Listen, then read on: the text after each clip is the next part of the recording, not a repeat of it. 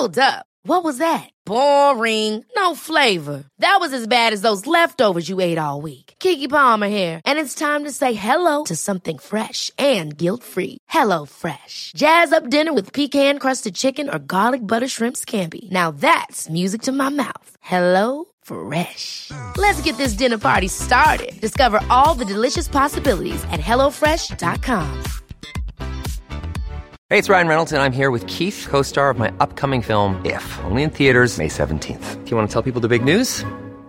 All right, I'll do. Sign up now and you'll get unlimited for $15 a month and six months of Paramount Plus Essential Plan on us. Mintmobile.com slash switch. Upfront payment of $45 equivalent to $15 per month. Unlimited over 40 gigabytes per month. Face lower speeds. Videos at 480p. Active Mint customers by 531.24 get six months of Paramount Plus Essential Plan. Auto renews after six months. Offer ends May 31st, 2024. Separate Paramount Plus registration required. Terms and conditions apply if rated PG. I sort of feel like we should start a rousing chorus of the boys are back in town or something. It's very good to be back. This is a Manhattan-bound B Express train. The next stop is Grand Street. Mind the gap. Hello, I'm Jonn Elledge, and this is Skylines, the CityMetric podcast.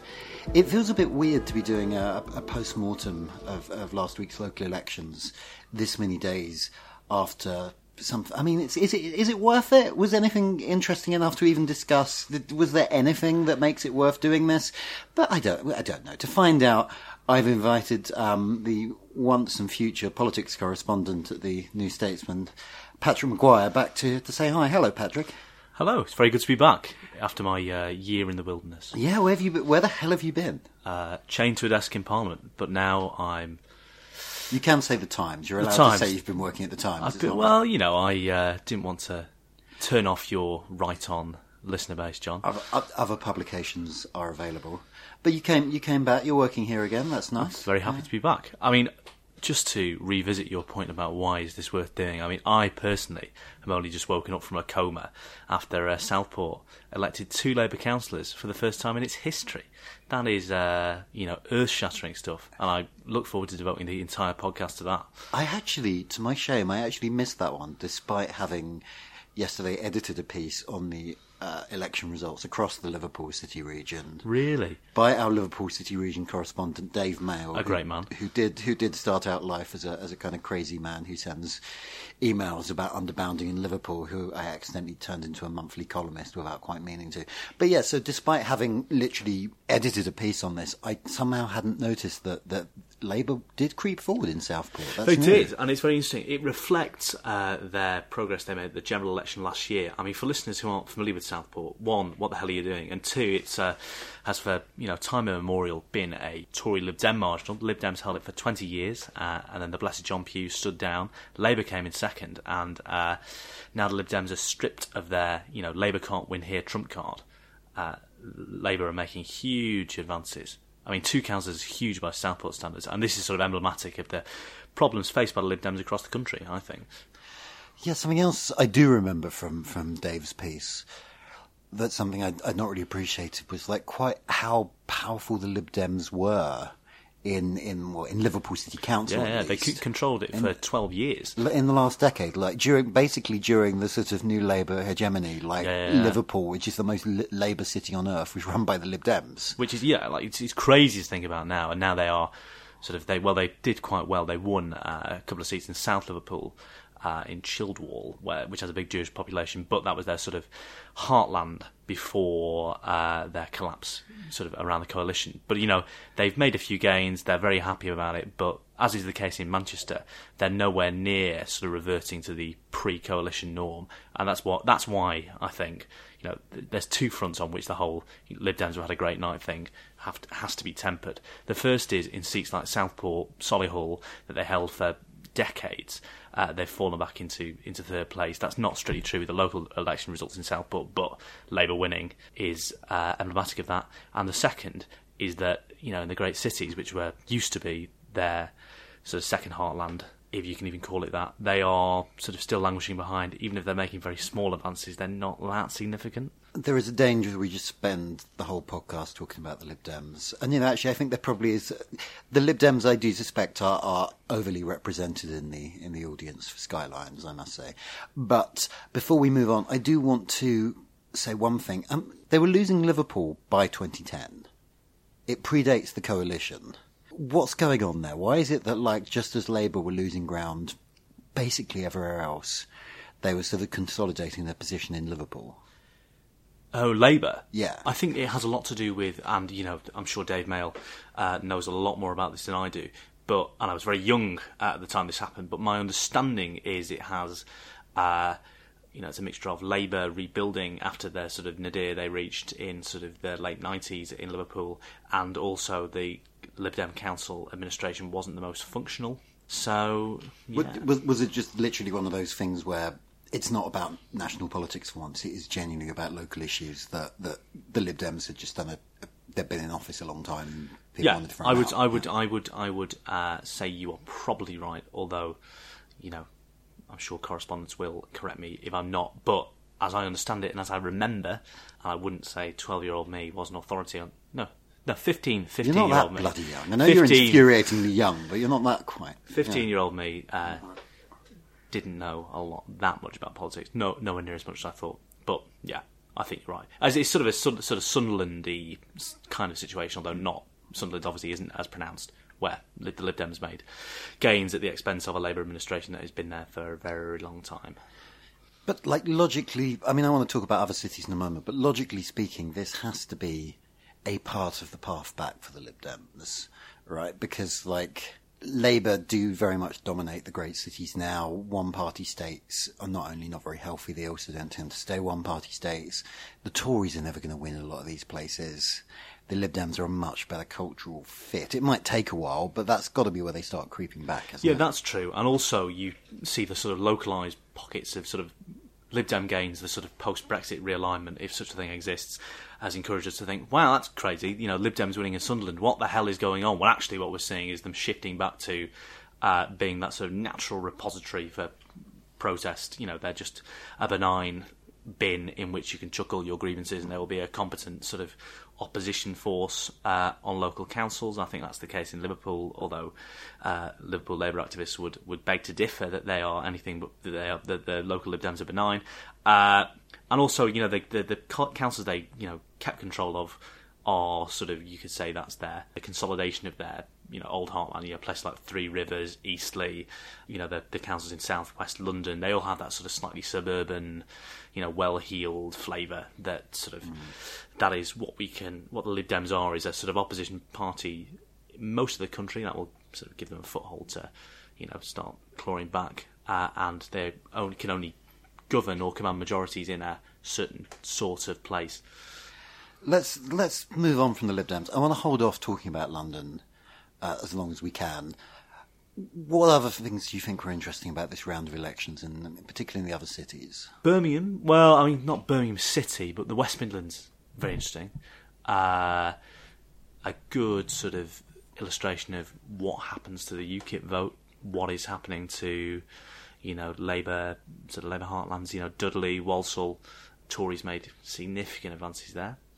Of the major conurbations, the West Midlands is certainly the sort of The bluest. most- yeah, and I, I I've been trying to work out what that might be. I think maybe it's. I wonder if it's almost about the form of the place. It is very suburban. It's very car based.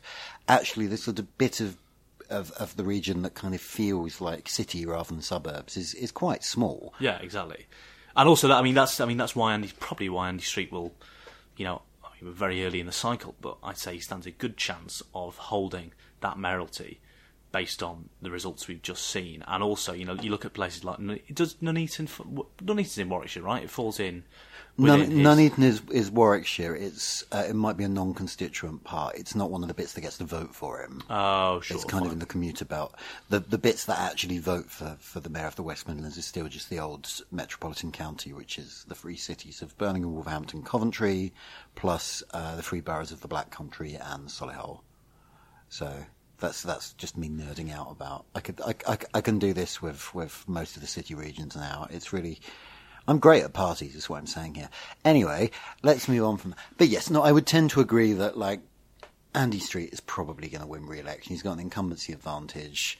He seems reasonably popular up there. The whole region is trending quite blue, and also, as I understand it, like my my, my secret sources in, in the, the West Midlands Labour Party are already panicking that Siôn Simon's people think he should get another go. And it's kind of they, they they think that's a terrible idea, but it's not clear who they who they have instead. Well, well, exactly. Especially not someone who can match the sort of non-partisan, semi-technocratic appeal of Andy Street, right?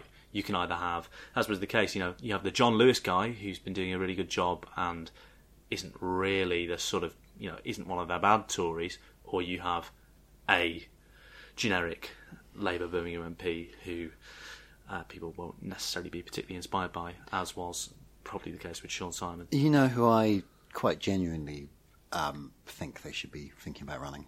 Is it one of the brothers from UB40? No, although I don't know, maybe that is a good. Well, Noddy Holder, that would be good. But um, no, I was actually going to say um, I think Jess Phillips might be worth a go.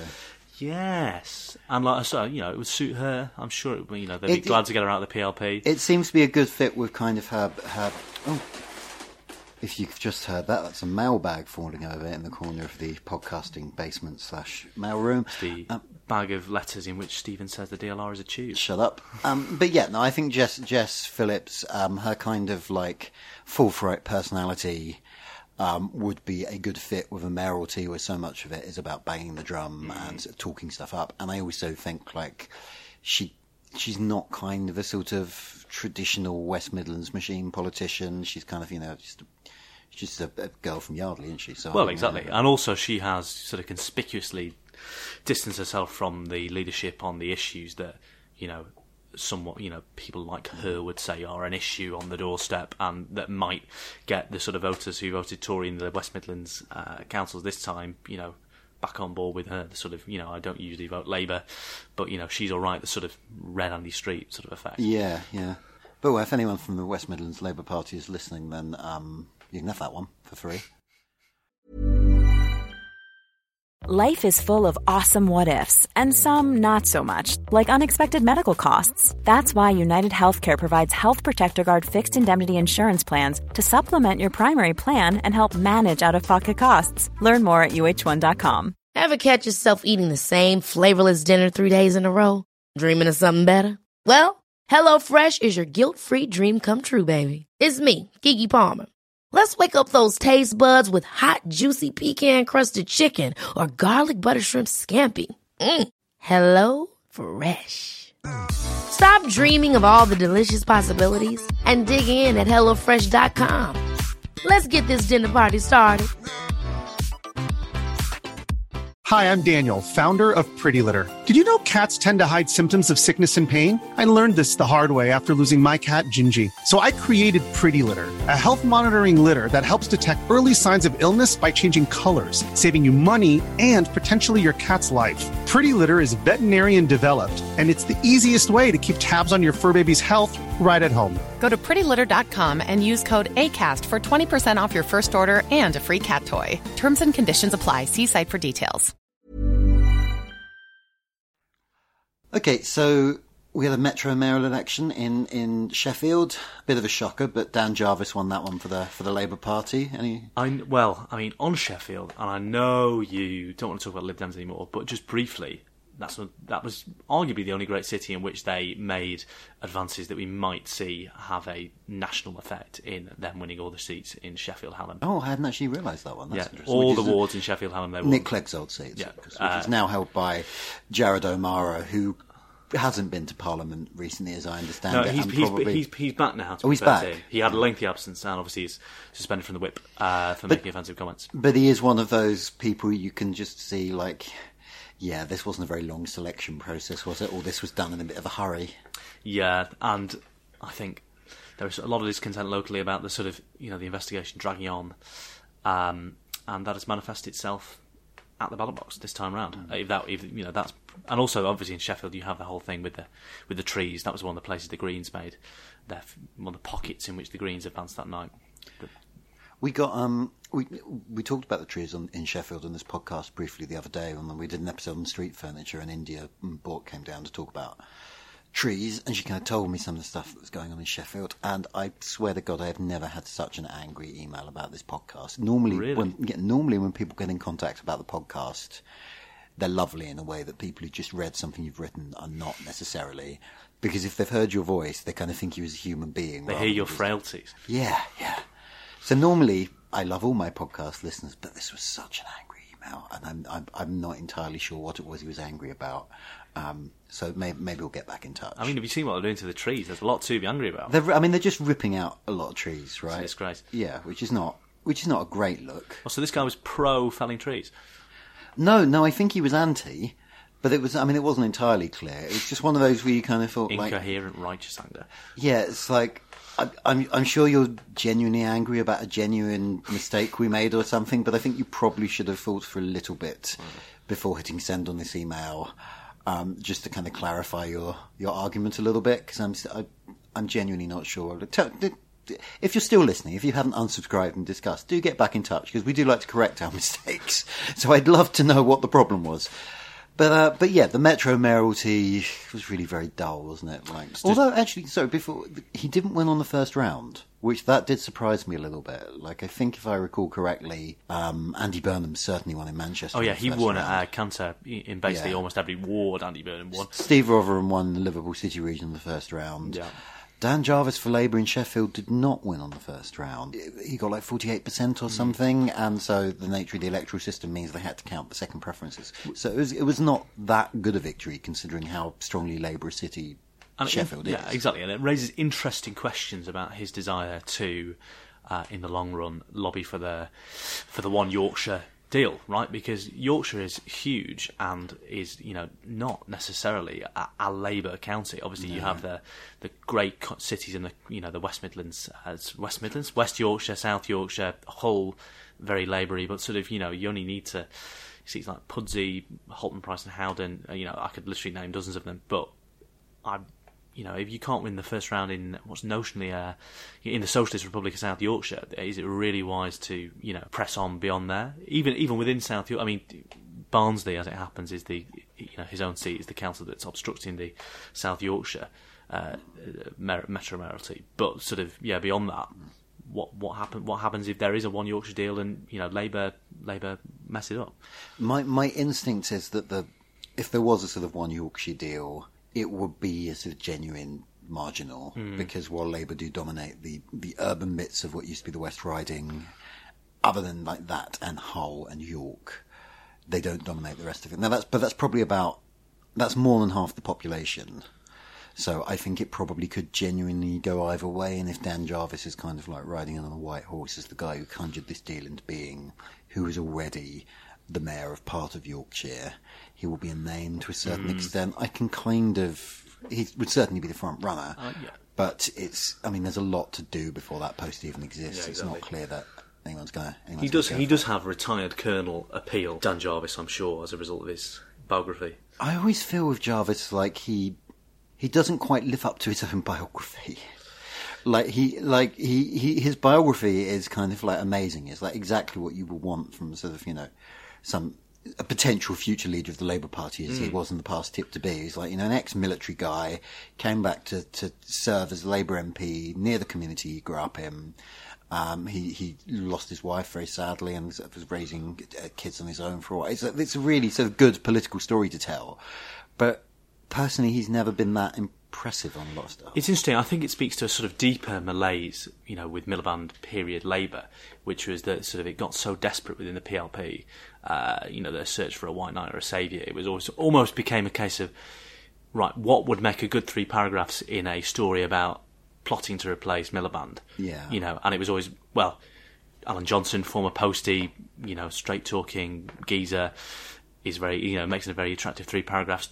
Like you say, Dan Jarvis's backstory makes it a very attractive three paragraphs. And it almost, it's a shame because Dan Jarvis only came into, into Parliament in 2012 and he was built up so quickly that, uh, you know, it's, there's a case to make that he didn't have the chance to build up his reputation nationally. He was almost presented as a fully formed, savoury Labour Party. And of hmm. course, if you've only been in Parliament for three years, you're not going to, you know, you know, people said the same about Keir Starmer, right? But you know, if you've been in Parliament for three years, you know, you are not automatically going to be leadership material, even if you're the most talented and compelling politician in the in the PLP, right? You know who did become party leader just I think four years after after first being elected as an MP was David Cameron, and look how that turned mm. out.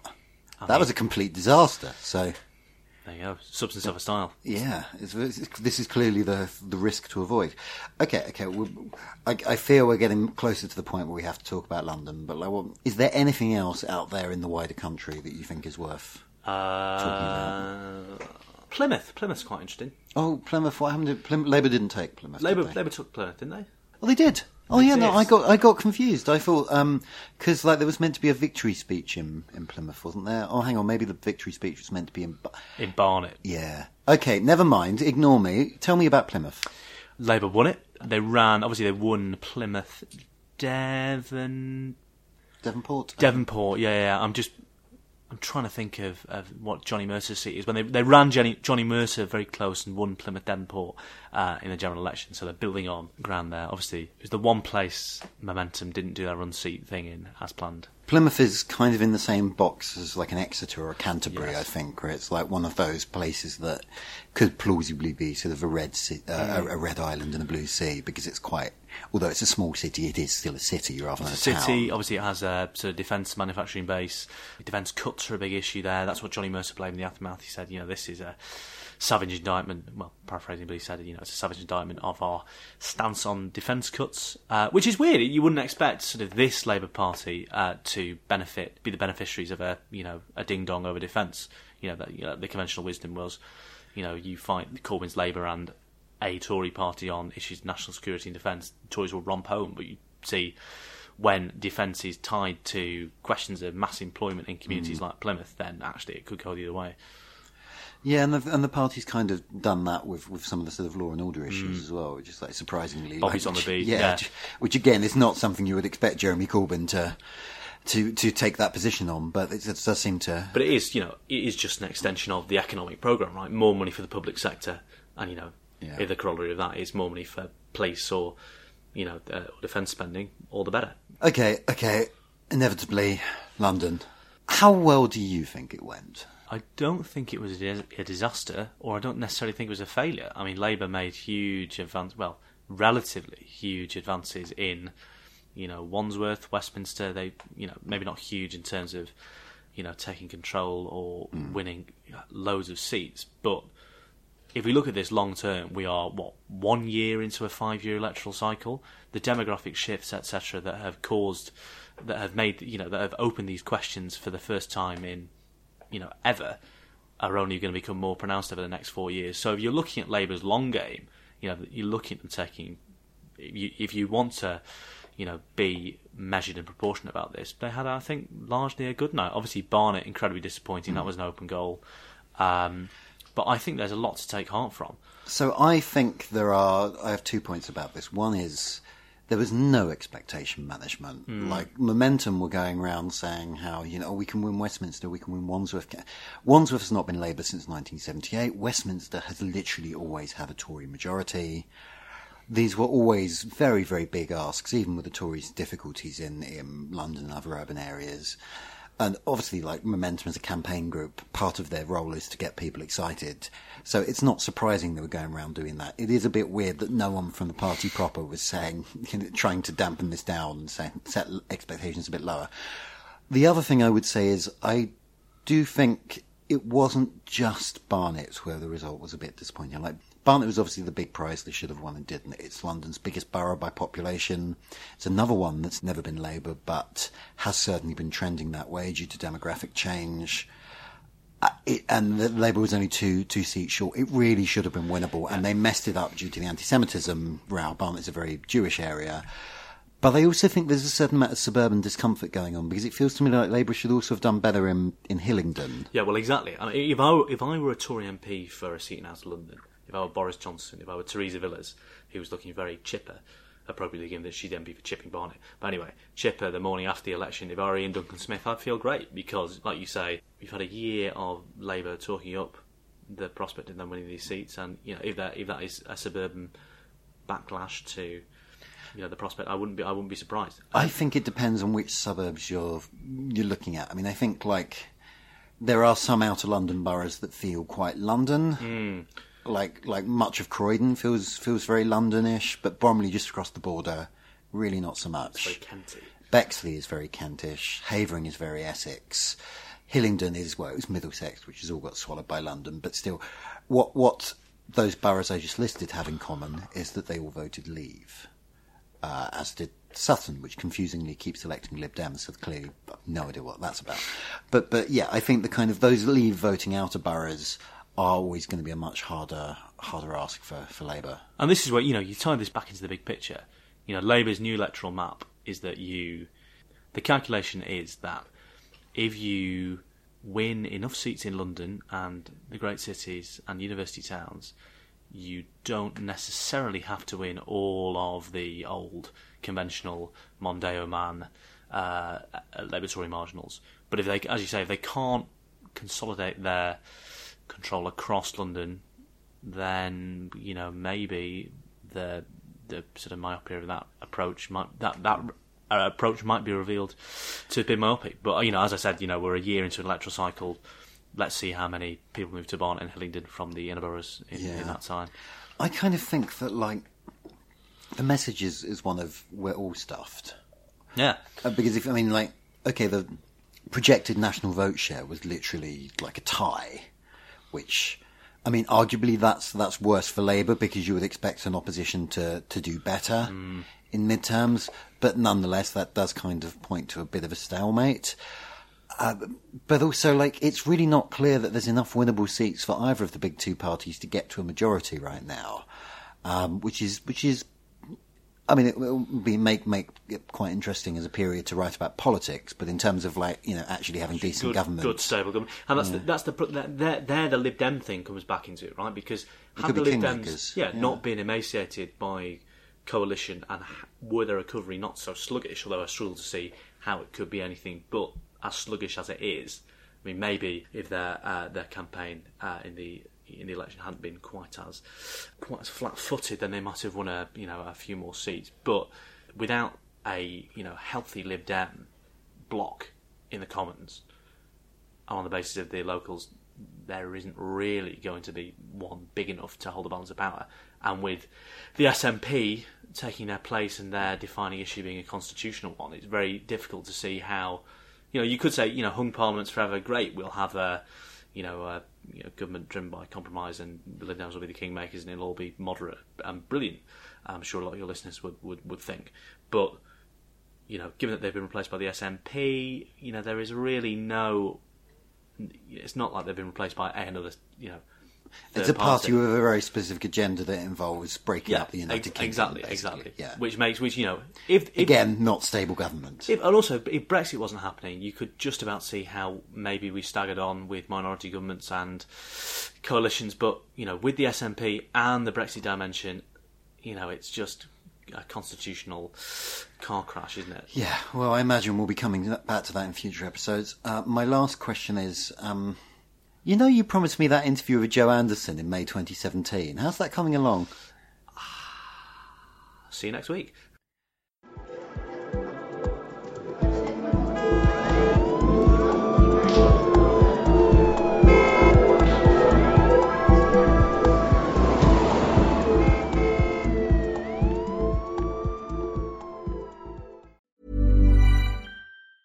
Ever catch yourself eating the same flavorless dinner three days in a row? Dreaming of something better? Well, HelloFresh is your guilt-free dream come true, baby. It's me, Keke Palmer. Let's wake up those taste buds with hot, juicy pecan-crusted chicken or garlic butter shrimp scampi. Mm. Hello Fresh.